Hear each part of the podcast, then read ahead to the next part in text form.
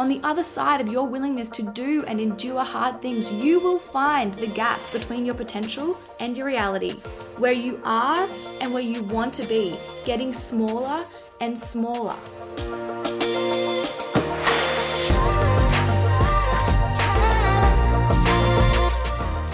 Hi, my name is Rebecca Ryburn, and welcome to episode three of the Rebecca Ryburn podcast, a podcast dedicated to activating you to close the gap between your potential and your reality. Today, we're talking about one of the essential foundations for how you can actually do that.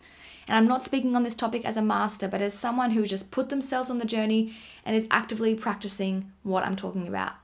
So, I've entitled this week's podcast, I Can Do Hard Things. Dr. Samuel Chand says in his book, Leadership Pain, a book I recommend, by the way, growth equals change, change equals loss, loss equals pain, so inevitably, growth equals pain. If you're listening to this podcast today, I'm sure that it's because in some way or another, you are someone who is committed to growth. You resonate with wanting to close the gap between your potential and your reality, therefore, needing to grow. You want to learn the lessons you need to learn so that you can get off going around the same mountain, therefore, needing to grow. You want to become a better version of yourself and achieve your goals, therefore, needing to grow. To do anything great or even just good, one must grow. You don't come out of the ro- out of the womb ready to take on your life's purpose. You've got to grow into that. The day you start working out, you don't have all the stamina in the world to run a full marathon. You have to grow and work up to that.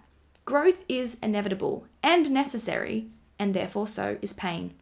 Hence the title of this podcast, I Can Do Hard Things. Chand says in his book as well the difference between where you are and where you want to be is your unwillingness to endure pain. I'll say that again. The difference between where you are and where you want to be is your unwillingness to endure pain. How many times have you not done the thing that you want to do or believe you should or could do because you just know it's going to be hard? My hand is up for sure. We do this though because our desperation or frustration for change hasn't increased to the point that we'd rather endure the pain that it will take to grow than stay where we are. But you will only grow as far as you can tolerate pain.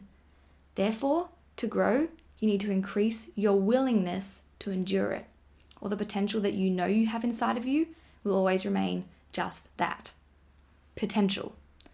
Now, you're probably thinking, how is this encouraging?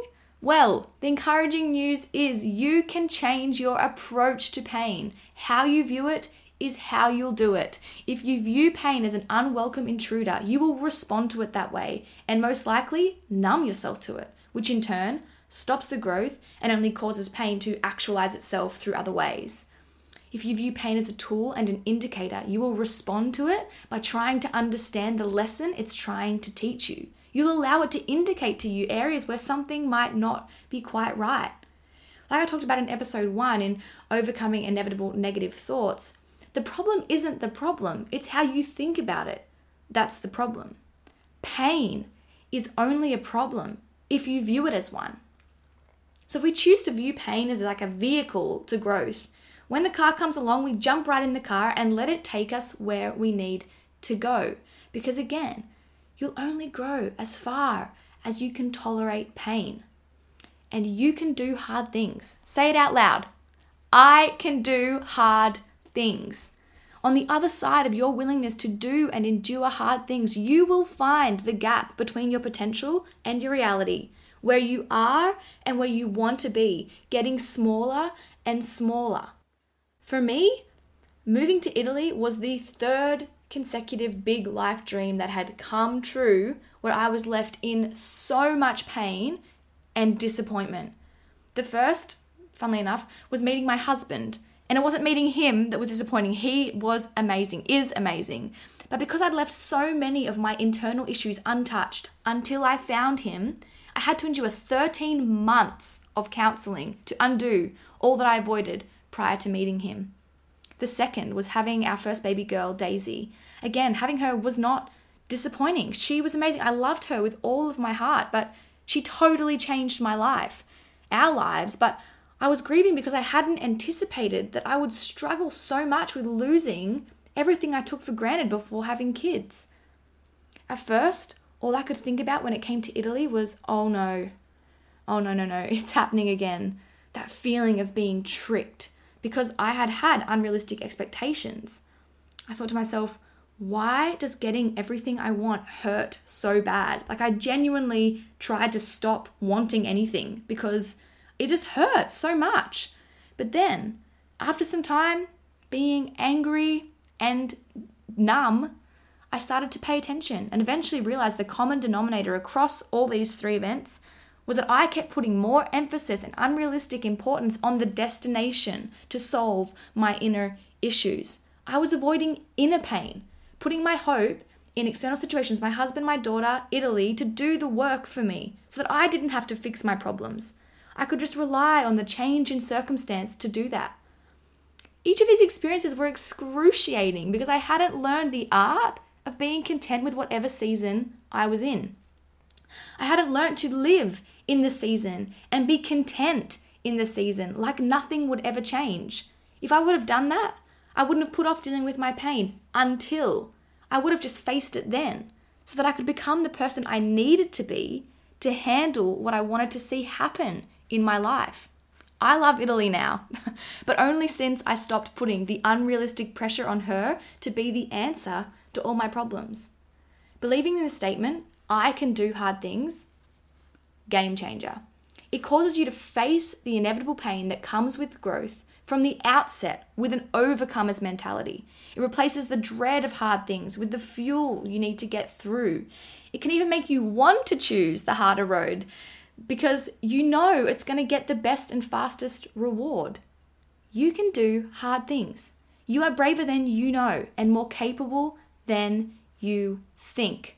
You can welcome pain and watch the gap between your potential and your reality, where you are versus where you want to be, start to close. Before I finish, I want to ask some questions because I never want these podcasts to just be information. I want them to be able to be practical.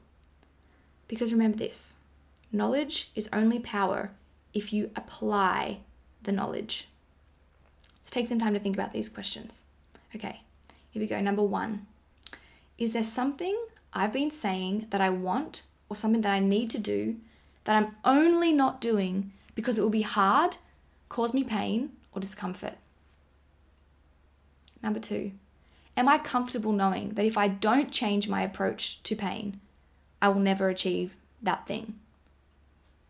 If your answer was yes to that question, then this is probably not the podcast for you. But if your answer was no, let's go to question three. Number three, what's one thing you can do today to take you one step closer to doing that thing you responded with in question one? Do you need to make a call, book a meeting, say yes or no to something? Do you need to sign up for a challenge? Do you need to get someone to be accountable to? What's one thing that you can do today? Because I want you to say out loud, right now, wherever you are, I can do hard things. Scream it if you have to. I literally do that to myself when I'm working out. Because remember, the difference between where you are and where you want to be is your unwillingness to endure pain. Make that thought your replacement phrase this week or for however long that you need to. Whenever you feel yourself avoiding something because it's going to be hard or you're not going to like it, say to yourself, I can do hard things because you can. You're braver than you know, and you are more capable than you think. Well, that is the end of episode three. Thank you so much for watching and listening. I hope you feel encouraged and that you got something out of it. It's a pretty big topic, so I hope that you can take some time to really think about it and process it and apply it. But if, hey, if you like or don't like this podcast, please rate it and leave a review on Apple Podcasts. It'll make you a part of getting this message out there and will help me to continue to refine I love hearing from you and want you to be a part of the conversation. So leave a comment and let me know what this podcast has meant to you. And please tell me a bit of your story. You can also like it on Facebook or YouTube and share it with a friend or on your social media. I so appreciate those who've done that already. So if you want to know more or stay connected, head to my website rebeccaryburn.com or follow me on Instagram or Facebook at Rebecca Ryburn. Thanks for joining me. I'll see you next week for episode four of the Rebecca Ryburn podcast.